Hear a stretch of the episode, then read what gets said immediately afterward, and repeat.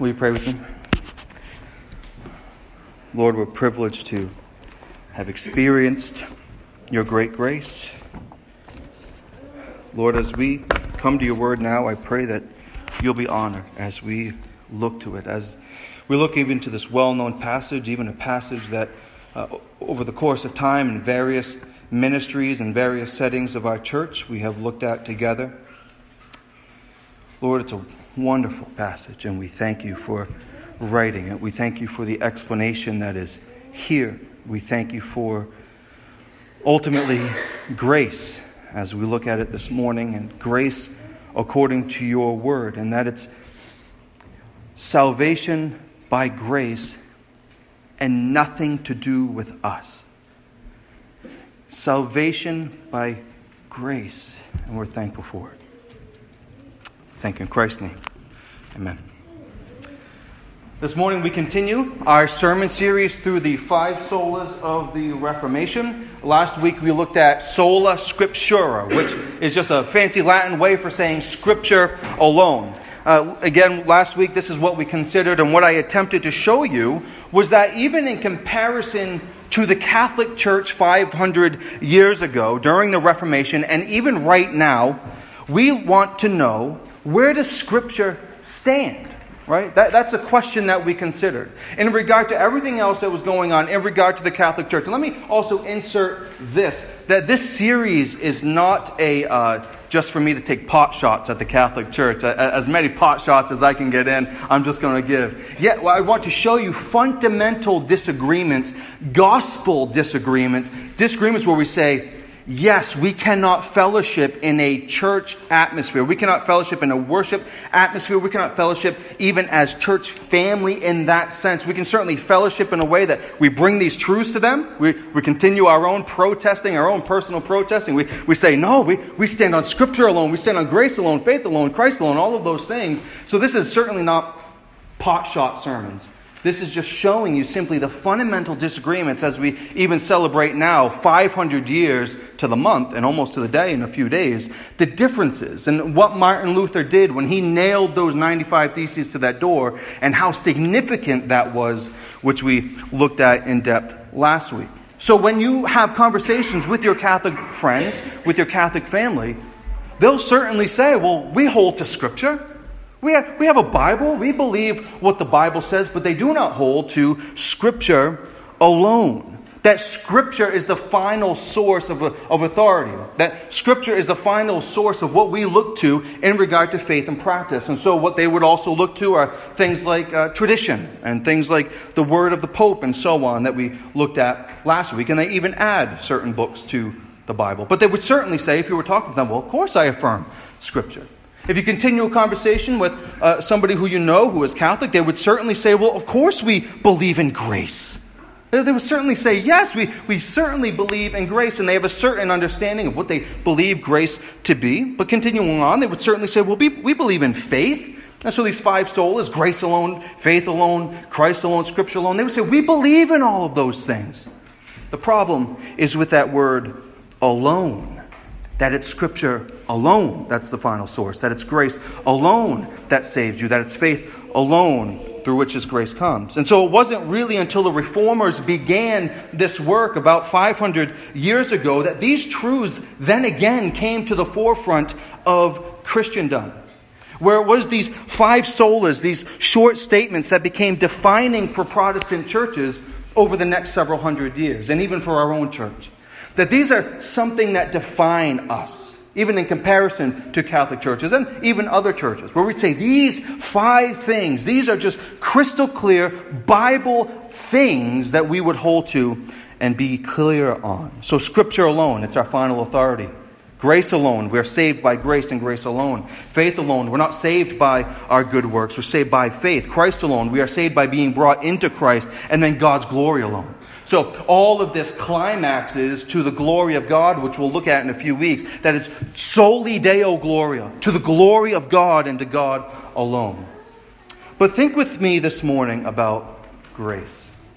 I've been considering this over the week, and even in my own thoughts as I've been trying to prepare for this sermon. It, it thought occurred to me a few days ago, and I'm just trying to fathom something of grace?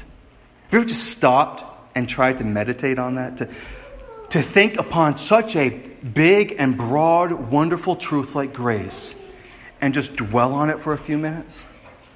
I met with Jeff Sherman this week, and it's like, I just don't know where to go. Like, I think of grace, I don't know where to go. Like, I don't even know how to plummet. I, knowing that I can't plummet, it's like a, an ocean, at the Mariana Trench that's just thousands and thousands and thousands of feet deep. You'll never get to the bottom of it, and it's so hard to even know where to begin. But have you considered something of grace lately? I can think of the song that we used to sing when I was young in the church that we grew up. You, anybody know who knows the song "Wonderful Grace of Jesus"? Wonderful Grace of Jesus. About ten of you. Unbelievable. It's kind of a bouncy song for the seriousness of the words. It's kind of bouncy. Can, it's kind of one of those you can kind of do this too, but it emphasizes such serious truths. Such incredible depth is here. But even considering the grace, the first words wonderful grace of Jesus, greater than all my sin. And then it presents the problem that I just said I had this week. It says, Wonderful grace of Jesus, greater than all my sin. How shall my tongue describe it? Where shall its praise begin? How is my tongue to describe something that is indescribable? The song highlights really the magnitude of God's grace. That it's great, wonderful grace of Jesus. Where do I even begin talking about this grace? Goes on in the refrain Wonderful the matchless grace of Jesus. It's deeper than a mighty rolling sea, higher than a mountain, sparkling like a fountain, all sufficient grace for even me. Ephesians 2 7, which is within our passage this morning, says, so that in the coming ages he might show the immeasurable riches of his grace and kindness toward us in Christ Jesus. The biggest buck in Maine, it's hunting season. The biggest buck in Maine is measurable. And I heard of one yesterday 256 pounds, 15 points. Wow, that's a monster. But you can measure it. The biggest bank account in the world, Bill Gates, I don't know, whoever is the richest, Warren Buffett, whoever it is, you can measure that bank account. The biggest state, the, the biggest country, the, the world itself, all of it is measurable. We know how many square feet there are in the world. Yet the riches of God in Christ is immeasurable. This cannot be measured. You don't know of anything in your life that cannot be measured. There's nothing in your life that cannot be weighed. There's nothing in your life that you cannot take a tape measure to and measure it out. Everything is measurable, but the grace of God is not. This is something that the song Wonderful Grace of Jesus makes clear within its verse and its chorus. And if you, again, if you know the tune, it's almost shocking because it's so bouncy, because it's dealing with such weighty things. Wonderful grace of Jesus, greater than all my sin. So it begins to contrast, like our text does, it begins to contrast his magnificent grace in comparison to your great sin. So, wonderful grace of Jesus, greater than all my sin. What is the only other thing that is immeasurable in your life in some ways? Your sin. Your sin is so great. My sin is so great. But the wonderful grace of Jesus is greater than all my sin. It goes on, talks about the scope of our transgressions, how great that scope would be. It talks about our sin and our shame, talks about our chains. Maybe most powerfully, this line where it comes out of the gate, I think in the third verse, wonderful grace of Jesus, reaching the most defiled. And so if we had sung that song, we would all be thinking about ourselves, hopefully, in that moment and not the person next to us. Yeah, the wonderful grace of Jesus reached this really defiled person, my spouse or my kid or whatever it is, right? Wonderful grace of Jesus reaching the most defiled, me. Me. It has reached me. And this is really where we begin our passage this morning. We don't get to the wonderful grace of Jesus until we start reflecting upon me and you and the sin that makes up so much of who we are and have been. We think of the word depravity. And you see depravity everywhere, don't you? You see depravity in your workplace. You see depravity in the news. One author said this When we speak of man's depravity, we mean man's natural condition, apart from any grace exerted by God to restrain and transform a man. So you think of depravity, this is the person, a depraved person. This is somebody who has not experienced something of the grace of Christ. This is somebody who has not experienced something of the grace of God within their life. Any exertion on God's part to save or to extend grace. It's hard to get a sense of the magnitude of God's grace if you don't understand the magnitude of your own sin. If you understand nothing of your own sin and who you are apart from Christ, you'll never know anything about grace. You'll never be able to talk and sing about how great the grace of God is if you don't understand how great your own sin is. Because the truth is, what Ravi Zacharias has said is very true. In regard to you and in regard to me, in regard to the salvation that has been presented to us, what he says is so true. Jesus does not offer to make bad people good, but to make dead people alive. He doesn't offer to make you good. He offers to take you from death to life. That is the difference. It is not as though you're on a hospital bed and you just kind of have the flu when Jesus comes, like a spiritual flu when Jesus comes, and he's a spiritual doctor and he just kind of doctors you up and makes you a little better than you already were. No. It is Lazarus come forth. It is Brandon come forth. It is you come forth out of your grave. I am making you come alive. It is death to life, not, not feeling so good to now I'm better. It is not that. Jesus does not offer to make bad people good, but to make dead people alive. It is not about coming and cleaning you up a little bit. Jesus didn't come to just kind of get you over the hump in your life. That, oh, I just kind of ran into a speed bump and I need Jesus to help me. No. Is that we could not even move, spiritually speaking, if it weren't for the grace of God. And so this passage easily blocks out into a couple blocks. The first one is who we were, and then who we are now. So, who were we? Why don't you look at Ephesians chapter 2 and verse 1? And you were dead in the trespasses and sins in which you once walked. And now look at verse 3, at the end of verse 3. And were by nature children of wrath like the rest of mankind. So, a couple questions need to be answered as we come to this text.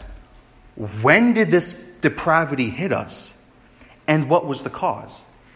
When did we become the depraved wretches that we are? And what was the cause of this depravity. So, like a detective coming to the scene, right? When a, when a detective comes up to the scene, I assume he wants to know a couple things when there's a dead person on the ground. He wants to know what was the time of death, and he wants to know what caused the death, right? So, whether it was gunshot, whether it was stabbing, whatever it was, what was the time of death, and what was the cause of death for this person? And when we look at the Bible, the time of our spiritual death and the time of, and the cause of our spiritual death, what was it? And the answer is pretty simple. We even consider one verse with Psalm 51. The time of spiritual death is the time of physical life. The time for all of us of our spiritual death was the time of our physical life, conception. The psalmist says in Psalm 51, verse 5 Behold, I was brought forth in iniquity and in sin did my mother conceive me. He's not saying that his mother was living in sin, wasn't saying that his mother was immoral or living an adulterous lifestyle. He was saying that naturally he was conceived in sin. Your story, my story, beginning at conception, it is beginning in the same place that Charles Dickens's tale, A Christmas Carol, begins. Marley was dead to begin with. Brandon was dead to begin with.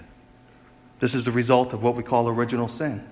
Romans chapter 5, verse 12. Therefore, just as sin came into the world through one man, and death through sin, and so death spread to all men because all sinned. And so your father Adam functioned as your federal head in the garden.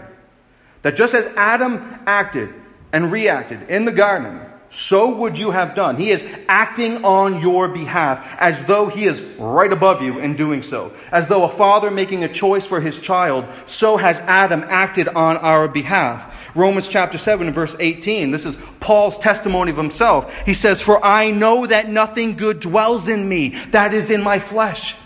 This is the Apostle Paul.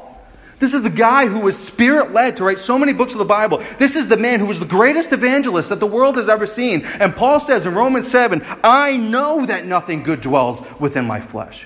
There's nothing good within me. And not many people are saying that these, days. Not many people are talking about their sin because it's within us that we suppose is the inherent goodness, right? We all we kind of have that assumption. And we're told that.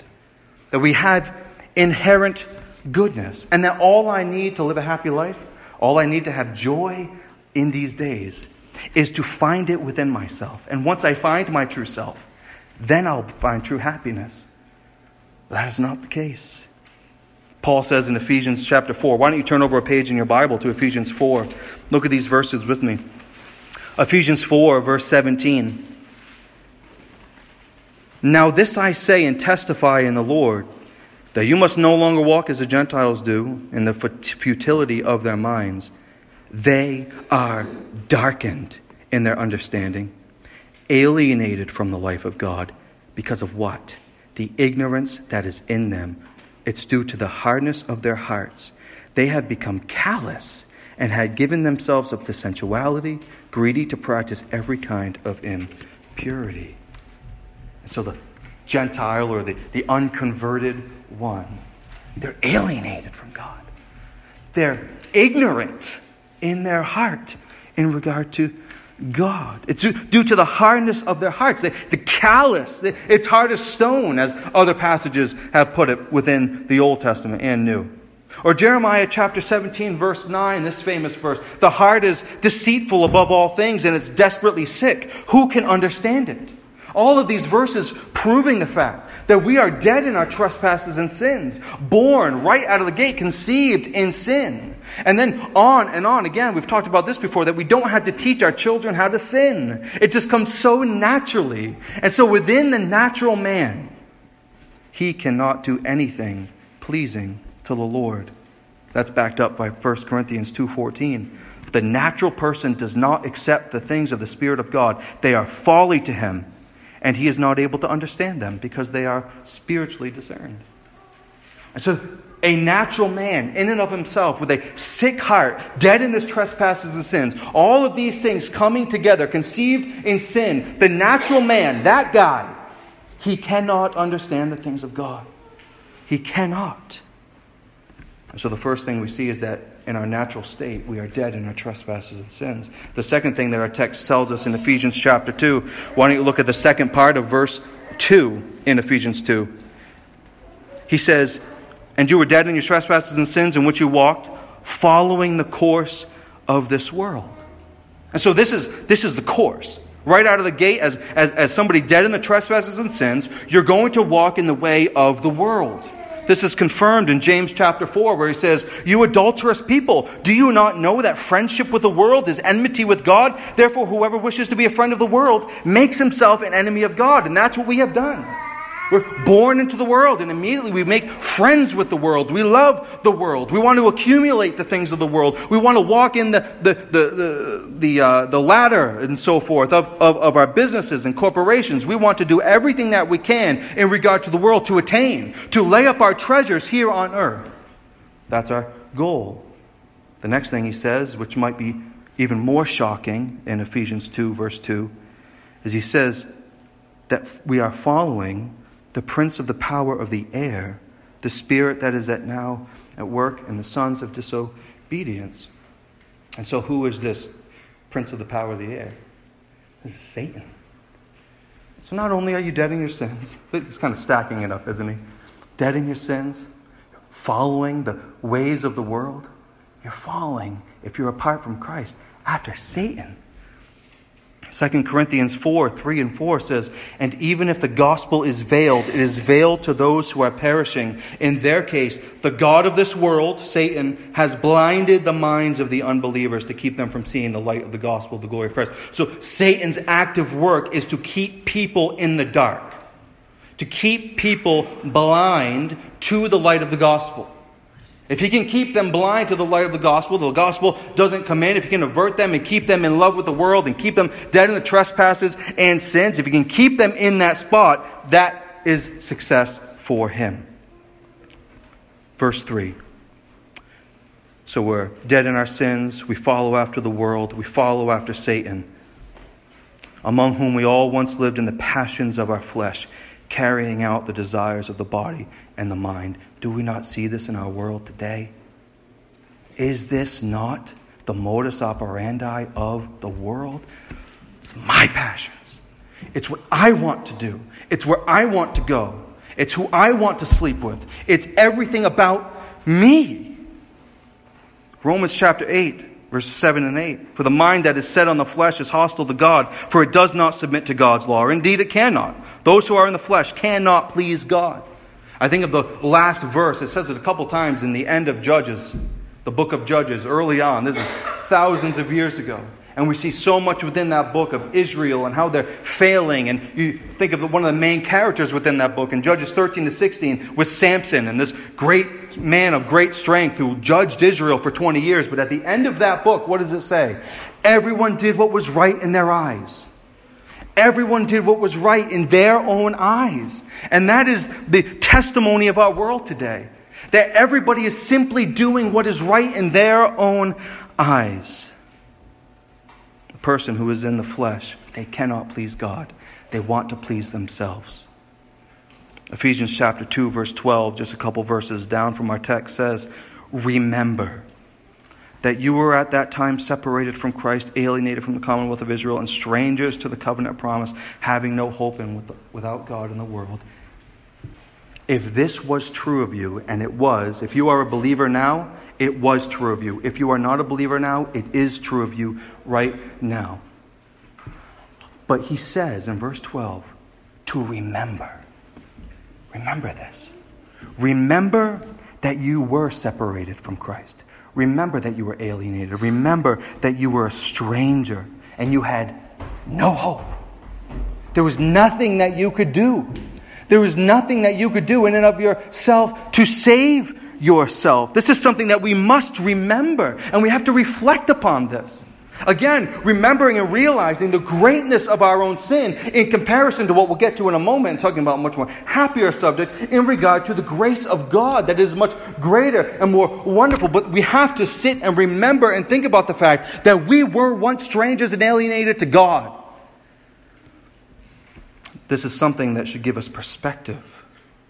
Zombie movies and TV shows have been popular for some time now, and I suppose in a couple days you'll probably have some kids knock on your door and they'll look like zombies. And I hope you don't believe in zombies, but spiritually speaking, the walking dead are everywhere. Those who are walking around, living and breathing, dead in their trespasses and sins, a slave to the world following after the prince of the power of the air, following and pursuing their own passions. And this is who you once were. And if it weren't for the grace of God, it would still be with you. And so, this is what I want to do as we continue to reflect on this and to remember the fact that this is who we were. I want to realize afresh this morning that apart from grace, it simply would have never happened. To remember the fact that we were without hope at one point, but now because of grace. We are a child of God. If God didn't do what he did in what we're going to look at next, you would still be Ephesians 2 1 to 3. You would still be in sin, still be dead. And it's only the grace of God that can make your friends and family come to life, just like it was the grace of God that made you come to life. But what we have to understand about grace is what it is, but also how we get it. How do you get God's grace? Grace is probably better defined or translated in a Bible as favor.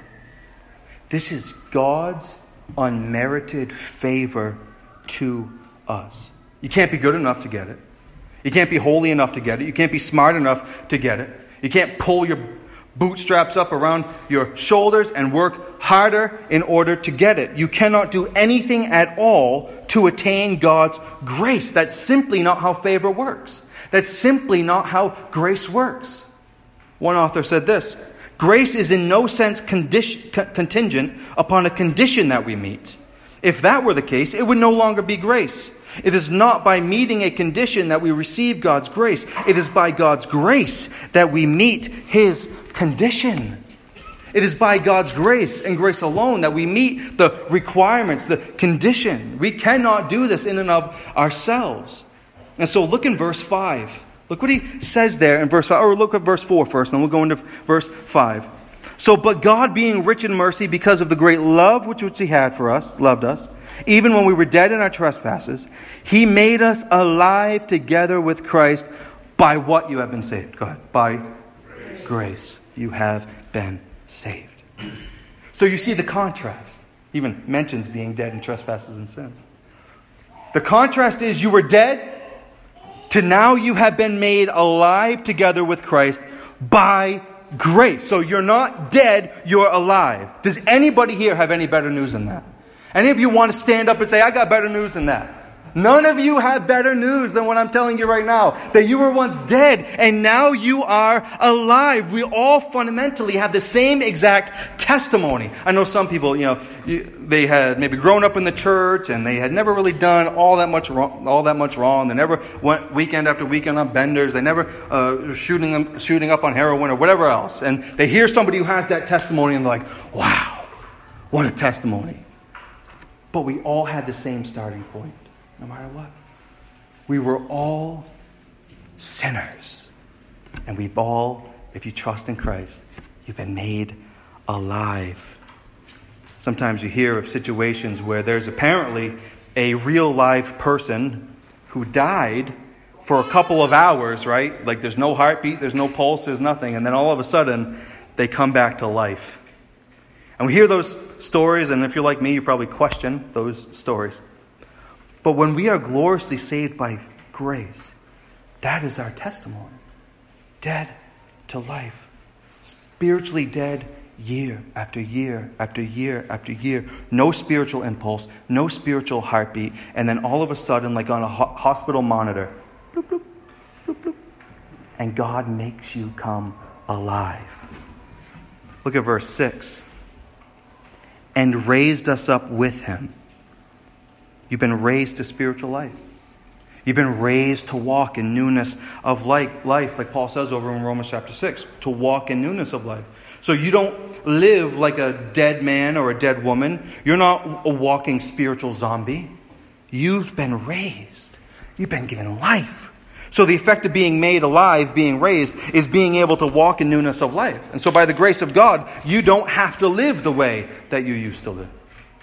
Then he goes on in verse 6 and says, And seated us with him in the heavenly places. We looked at this over in Colossians, in the beginning of Colossians in chapter 3, where it says to set our mind on the things above. And we looked at that for a time and then brought it over to Ephesians chapter 2, where he says that we have been raised and seated with him in the heavenlies. And so we must put our minds there because we are already somewhere, in some way, in some fashion, we are already seated in that place. But then in verse 7, so that in the coming ages he might show the immeasurable riches of his grace in kindness toward us in Christ Jesus. This is being lavished in grace. It's not just this like a candy dispenser, you drop your 25 cents in, twist it, and something comes out. This is lavish, poured out upon us kind of grace. People who lavish in the riches of this earthly kingdom have nothing in comparison to those who have been lavished by the grace of the heavenly kingdom. Just in Ephesians chapter 1, he says, In him we have redemption through his blood, the forgiveness of our trespasses, according to the riches of his grace, which he lavished upon us in all wisdom and insight. So, you were dead, following after Satan, following after the passions, following after all of that, the world, all of that. But now who are you? You are alive by grace. You are raised by grace. You are seated by grace. You are lavished by grace. And finally, you are created by grace in Christ. For where is workmanship, verse 10? We are his workmanship, created in Christ Jesus for good works, which God prepared beforehand that we should walk in them. 2 Corinthians 5:17 says therefore if anyone is in Christ he is a new creation all the old has passed away behold the new has come if you are in Christ by grace you are created in him. Brothers and sisters, this is who you were and now who you are. You were utterly dead and incapable and depraved, but now, as a result of grace, you are alive. You were not saved because it would have been unjust for God not to save you. You were not saved because of inherent goodness. You were not saved because you deserved it in some way. You were not saved because you attained a spiritual level that other people could not. You were saved by the sheer, undeserved, unmatched, divine grace of God extended to you. Sometimes you hear the analogy, and I heard this analogy all my life. It's as though you're in an ocean and you're starting to drown and you're drowning, and somebody throws you a life preserver and all you have to do is reach out and grab that life preserver. That's not the analogy at all. Much better. The Coast Guard comes. You're floating in the water, and you have been for years. You're grabbed and somehow brought to life. That's the analogy. It's not dependent on you grabbing some life preserver. It's about God coming and breathing life into you. And so we've been considering a little bit as we think about the Protestant, hopefully biblical understanding of grace in comparison to what uh, those in Catholic theology have understood. And stick with me for a moment while I try to explain a little bit of the differences of how they would understand grace. They see grace as a couple of different things, and this is from their own one of their own websites. The church teaches that there is a difference between actual grace and sanctifying grace. An easy way to understand actual grace is to remember that it enables us to act. It is a strength that God gives to act according to his will. Sanctifying grace is a state in which God allows us to share in his life and love. When we speak of being in the state of grace, we mean the state of sanctifying grace. Now, listen to this. If you missed all that, that's fine, but get this. This grace comes to us first in baptism and then in the other sacraments. So you'll never remember that quotation, but remember that last line. Grace comes to us in baptism and then in the other sacraments.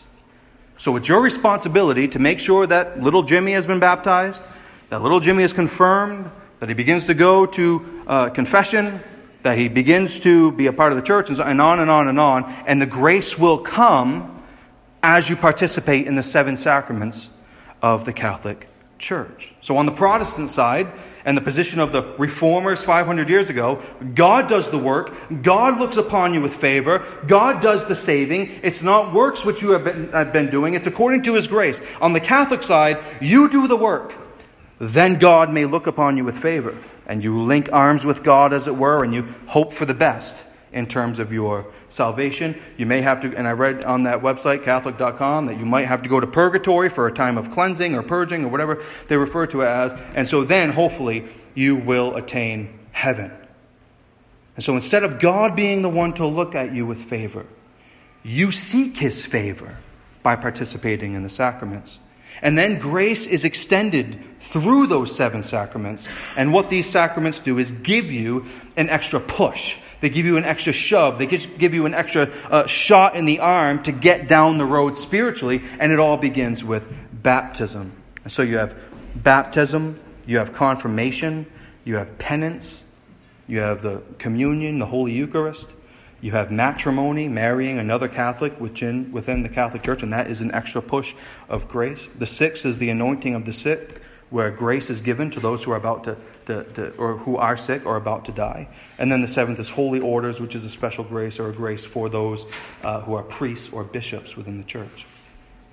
And so when you think of the grace as you see it in Ephesians 2 and other places in the Bible, and you see Catholic theology and how they build their argument and how they hold to grace, can you understand why the reformers would say, it's not that?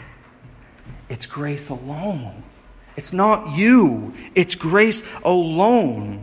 And so the Catholic Church had and still has a fundamental misunderstanding of the grace of God as though it's something to be grasped, as though it's uh, uh, that shot in the arm or that push down the road. So, you want more of God's grace?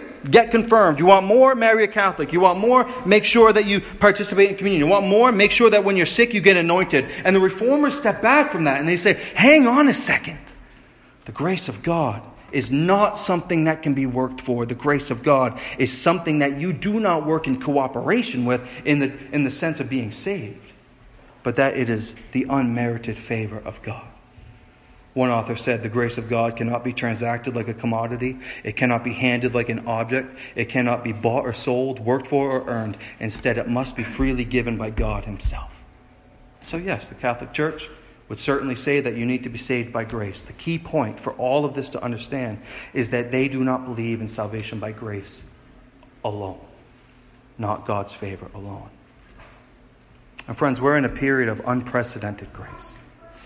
We are participants in what we call the new covenant, the new covenant that was promised in the Old Testament. And we are now, if you have a relationship with God, you have that relationship by way of covenant, by the new covenant. And some have termed this and called this the covenant of grace.